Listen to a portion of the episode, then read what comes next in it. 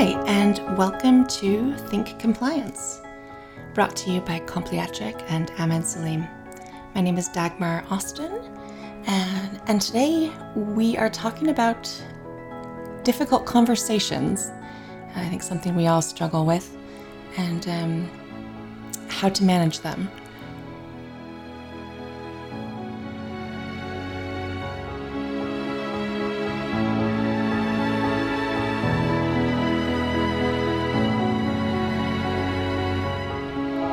Our new listeners, Think Compliance was created in order to assist compliance professionals in building their program. During every podcast, we will discuss a new compliance issue and provide insight on how to ensure your organization is following best practices. Now, it's important to note that the information provided in our podcasts are not the opinion are the opinions, definitely are the opinions of our presenters. Uh, it should not be considered legal advice. If you have any questions, hit us up on Twitter at Think Comply. Let's get started, Ahmed. Let's have a difficult conversation. Let's do it, Dagmar. How you doing today? Good, good. You know, I uh, I know I requested the topic, so I'll kind of give you kind of some background. So, you know, ever since I've been in compliance, we've always we've always or I've always had to deal with this concept of difficult conversations, right? If you're doing an investigation, you may have an employee who's on edge. You may have, um, you know, you may have to walk through some questions that may not be easy. Someone who may have, you know, committed a policy violation, or someone you know that is the, on the verge of being terminated. Um, you know, that's that's one. Um, maybe uh, investigating or having to deal with situations with people in higher management when you know you're not in the position.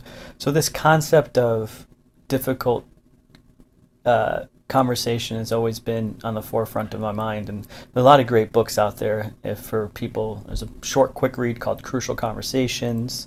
Um, you know, there uh, that really helps kind of talk. I just read a book called The Conversational Firm that talks about ways to do that. Um, but it, it's something that I think every compliance officer should really, uh, you know, think about and try to try to work on. Tell me more. So, crucial conversations. What does that cover about? You know, best ways to manage uh, difficult conversations. Well, I, I think I think I'll just give more just a high level, right? So when you think about the art of dialogue, you think about the ways to approach a situation. Um, you know, if you're if you're having a discussion with an employee that may be terminated, right? Obviously, the employee is aware of the circumstances. You're aware of the circumstances. They may be on edge, right? They may be unhappy. They may not want to answer questions. Depending on your organization, there may be union representation, right? It creates an environment that you have to be aware of, right? And that's a that's a initial concept when you think about idea of a difficult dialogue what are you doing to put yourself in a better position to handle that dialogue well? Um, we've talked about investigations before. I just had a, a, Compliance Today article about it a few months ago. But when you're conducting an investigation, right, preparation is always going to be your friend. And when you think about that in the sense of difficult dialogue, right, planning out questions and really trying to understand how the conversation can go is always a critical first step. So, as far as understanding like what kind of environment they'll be in so you can maybe preempt that and make it a better experience?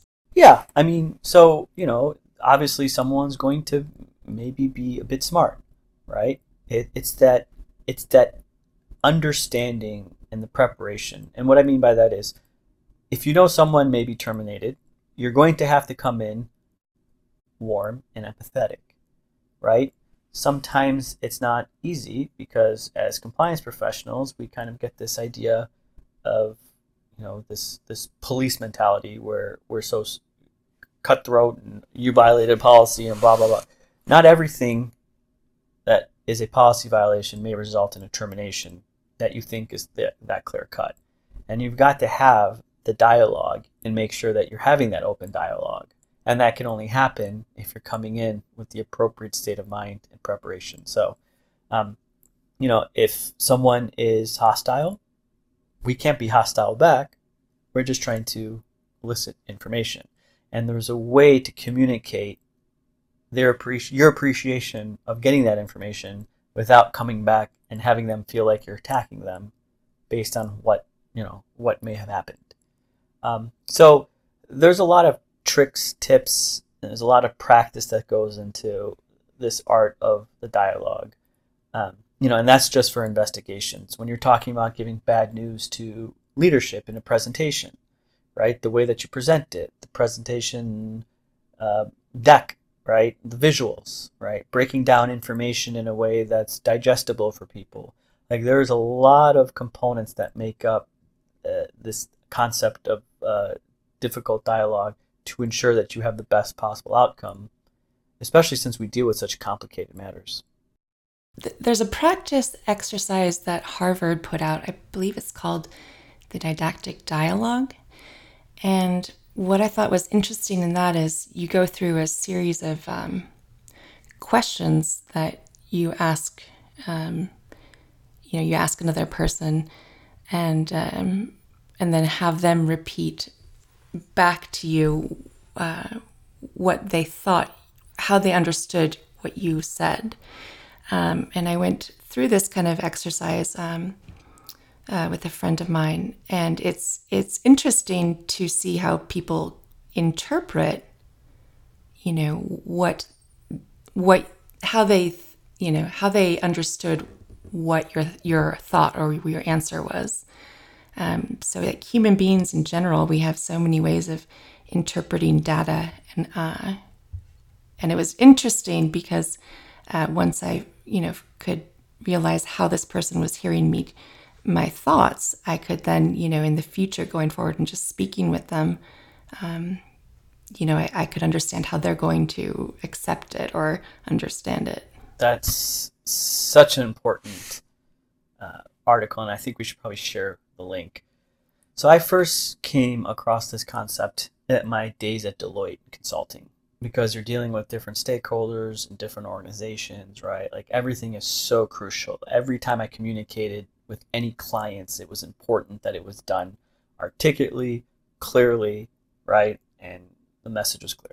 Then also internally, right? You're dealing with different managers on different projects. The term that I often use and I was told to use is this idea of managing up, right? So like you just said, if if you are communicating something to your boss, a good exercise to make sure they understand it, right, is to say, eh, you know, to make sure that they, you know, to clarify what is that you're saying. If your boss is saying something to you, like, hey, I want the slides by Tuesday for the presentation, you come back and say, just to make sure I heard you correctly, this is what you're saying and this is what you want me to do, right? It sounds kind of redundant. But if you really think about the number of times unclear communication has put you in a position where you may have missed a deadline, may have missed a goal of a project assigned to you, right? May have, uh, you know, fudged up a conversation because the two individuals a part of it are communicating two different things. Um, so that's where it kind of started. Um, I'm actually doing a master's in communication right now, and this is a big part of it. And I, am doing this program because I honestly do believe the art of communication and how we communicate in compliance is so crucial. And I would honestly recommend to any compliance professional that has the ability to do so to really, if you can take a class, do the program, it's just it's it's an art, and it takes practice and it takes a lot of understanding of what what is involved to really have these difficult dialogues and kind of be successful with them. It takes a lot of patience too. You know, I, I've had quite a few difficult conversations with clients or what have you. And um, I found on, on my end, having the power of patience and quietness and silence almost, I found that that has given me a lot more power uh, and control rather than, you know, feeding into some kind of um, potentially abusive dialogue or what have you. Do you have any tips, Ahmed, for um, you know how to how to be more clear in your conversation, how to uh, prepare for these difficult conversations, especially in compliance when you know it's coming up? So, if I understand you correctly, Dagmar, you want me to clarify what we're talking about, provide examples, and then kind of conclude on what the important message is. Like that's the type of stuff that you'd want to do when you're having a dialogue. is repeating to make sure that we're both on the same page. Um, you know, and I know it was it was kind of weird that I just did that, but you know, it's a great exercise. No, I love that. That was a real world example. I love it. it's one of those exercises that you know um, you work on within your department, right? If you're if you're the head of the department or if you're in a department, you ask your manager, your director, whoever, um, hey, can we practice this? Because it's like that game of telephone when we were children.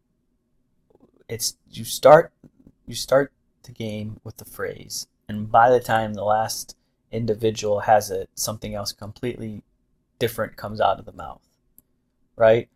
And that's the real world, and that happens in dialogue all the time. Um, you know, there's oftentimes, even in our podcast, right? One of our podcasts just recently, you asked me what a specific phrase I kept saying meant. In my mind, that phrase is very clear. In your mind, and probably our listeners' minds, are probably like, what the heck is he talking about? Um, and we're not having a difficult dialogue, but you know, we're still having a dialogue and we need to make sure that everyone's clear and understands what it is the message is.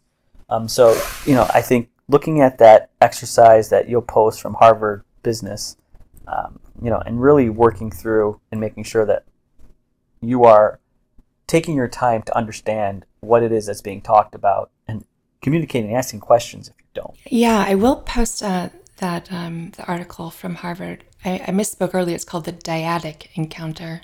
Um, if anyone's interested interested in looking it up, Ahmed, what do you what are your recommendations as far as you know if you know you have to have a serious conversation with somebody and perhaps they're more of a private person like i guess i don't know exactly what my question is but how do you manage you know understanding if somebody uh, will be embarrassed by the conversation so to make sure you have it in private or to you know not post anything on a company chatter thread that you know um, might feel like the person's being called out. Well i think you answered that perfectly right? Like depending on the conversation right environment is important.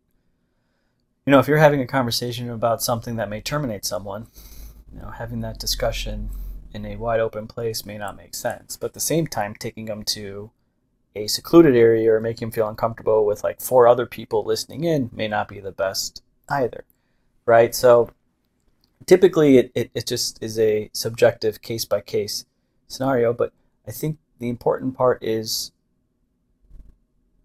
practicing and understanding the art of you know clearly communicating what you're trying to get at to the individual if it's an investigation or if they're dealing with something, and then make sure they understand why you're asking these questions.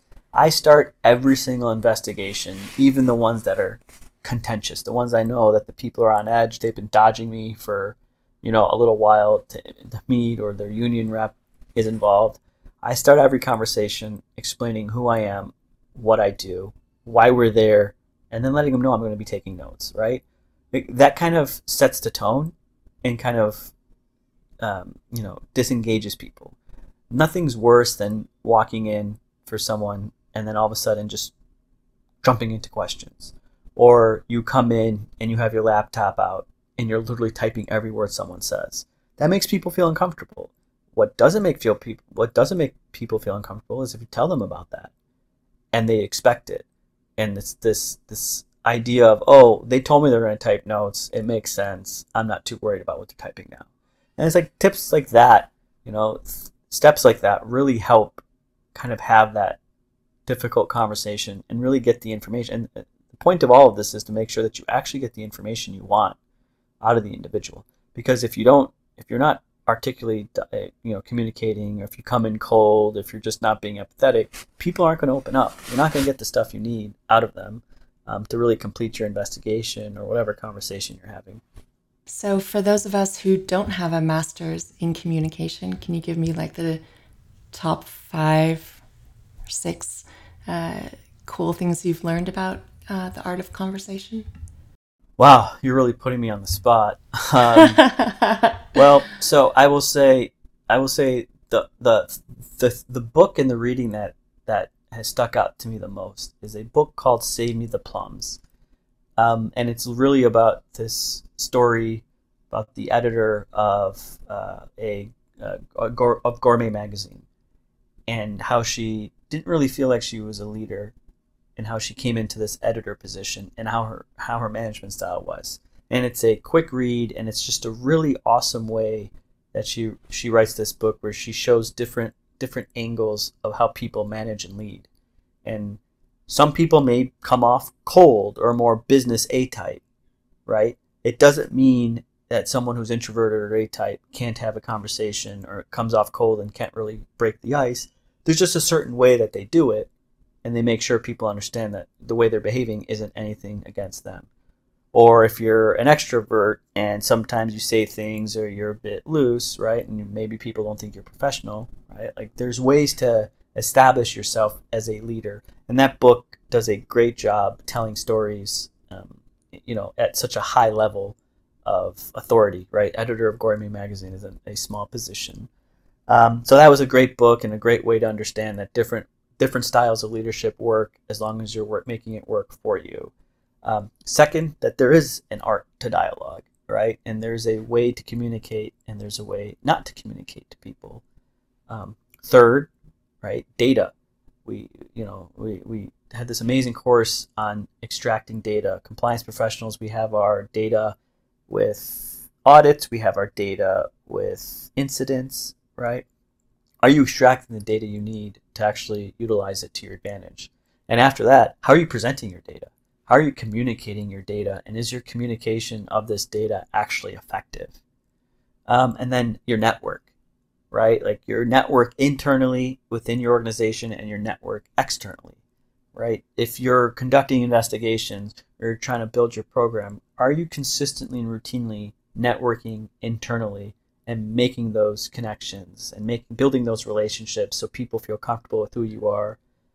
They're remembering compliance does this, it does that, or it's easy to kind of ask questions and reach out. And the same for your external network.